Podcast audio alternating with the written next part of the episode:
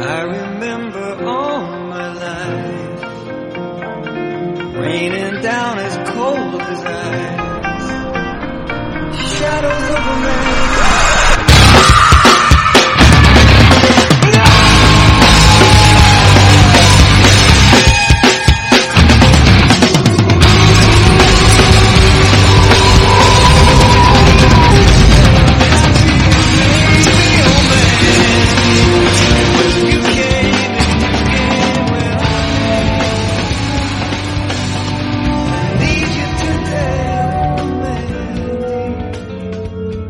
my penultimate thoughts on the film Mandy.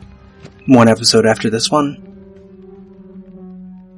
This movie is apparently well made. Like, they were going for what is on screen. The bigger problem is that what's on screen is something they shouldn't have been going for. Putting filters on your badly framed, badly focused shots, in your mediocre film story with vague details, unnecessary characters. In a film with hardly any characters, it's remarkable how many of them don't matter. Whereas, for example, at the time of this recording, I have just seen uh, the latest Rambo film, Rambo Last Blood, which isn't necessarily good, and I think it's a weird send off for the character of Rambo given its setting and its plot. But in terms of its brutality and its violence and the vengeance plot, it has a lot more going on. We get to know the characters, the main victim, Rambo, of course, the reporter, I forget the character's name. We see the villains interacting briefly, just enough to know how they relate, and they have a whole lot of unnamed minions. And so when it comes to the big slaughter at the, in the last act of the film, it's a lot of violence for violence sake, which is problematic in its own way, similar to this film, except Rambo has, and a lot of the Rambo films have been like this, it has this tendency to, in the execution, value the violence over the message, but it does have a message. Similar to Mandy, according to Panos Cosmatos, where this is a film about, like, the toxicity of Jeremiah Sand and his masculinity and what he is. But the movie, similar problem with Rambo, Although Rambo comes out and says the part of this is happening because the character of Rambo is a broken, damaged individual who is trying to rein in and keep a lid on this rage that's inside him, this broken nature of his. Unlike Red Miller, who from the beginning of the film is a low energy lumberjack who tells dumb jokes and doesn't seem to do much else, doesn't seem to have an inner life or hobbies or interests. In the first 10 minutes of Rambo, we see, we learn that he has tunnels under his house. We learn that he has a place where he smiths weapons. We see that he has booby traps. We see that he has secure, like, a lot of security around his property. And then we see why when we meet his niece and her grandmother who live with him. And we see their relationship. We see him riding out on a horse and having a conversation with the niece and then having further conversations where the conversations here, like the Starling story, for example, don't really add characterization to Mandy, and we don't need further characterization to Mandy because she is the plot device. She is the one who's going to die and fuel the plot. And then the movie takes too long getting to that plot. We need to know Red. We need to know Red Miller and what motivates him. We need to know that he has motivations. We need to know that he knows how to smith things before he smiths things. We need to know that he has a crossbow stored at a random trailer with some other guy who we don't know and shouldn't know and who disappears after one scene before we get to that trailer and that guy. We need to know that he is capable of some sort of violence before he goes on this rampage, which like climaxes with him crushing someone's head. There is room in cinema, of course, for vengeance plots, for revenge films. The Dirty Harry series has some of this. The Death Wish, of course, that's all about that. Lots of 80s action movies were this. Tombstone is this.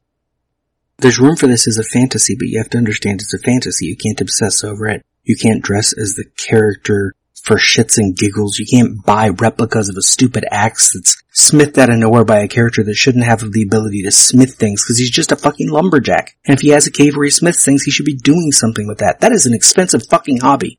As I mentioned in a previous episode, I have a friend who wanted to get into smithing. He wanted to be able to make his own armor for Ren. But it was an expensive fucking hobby. It takes up a lot of time. It takes a lot of effort. It's kind of thing you have to find justification for in your lifestyle. And we could have seen that instead of a whole bunch of slow, boring shots, long, boring conversations, and bad lighting in the first hour of this film. If you're going to give us an hour of characterization for two characters, consider your average romantic comedy even. And I don't like romantic comedies, but they're usually about an hour and a half, right? Hour and 40 minutes maybe if there isn't good characterization to distinguish these two main characters in a romantic comedy in the first act, we're not buying into any of the romance. We're not buying into any of the story. We're not buying into anything that drives the second act or the third act. So in this kind of movie, you're giving us an hour of build up. You better give us something deep. You better give us something meaningful. You better give us something that makes sense. Because otherwise, why are we watching this? Because we fantasize about being able to do this kind of violence against horrible people? And who are we? Panos has said in interviews that, as I already mentioned, this is about the toxicity of Jeremiah. And I, I forget the specific line. I may have quoted it a couple episodes ago about how it's a guy who turns to violence when he can't have what he wants. That is literally the plot of the second half of this movie in regards to Red Miller. He can't have what he wants anymore, so he turns to violence. If in the end, the end of Act 3, Red Miller is ultimately destroying himself in the process of killing all of these people, becoming less himself and he's breaking down the end of the movie. There's nothing left and he like falls down in tears because the revenge process is over and he has nothing else to live for. You've told a story that fits that plot. But the end of this movie is this planet is now a fantasy planet with two moons over it. He's covered in blood and we think it's cool. He's not covered in blood like to make it disgusting to us. He's covered in blood because that's what we fantasize about as being this hero who can do all of this violence and kill all of these bad people. Because of course we fantasize about that. We want to be able to get stuff done just by putting some effort into it. But in the end, we cheer the violence, and in the end, Red is not destroyed. By the time this episode goes up, Rambo Last Blood will no longer be news, so I'll spoil the end of that movie. The end of that movie, Rambo is destroyed. He is explicitly not dead, in fact, there's an extra shot at the end of the movie.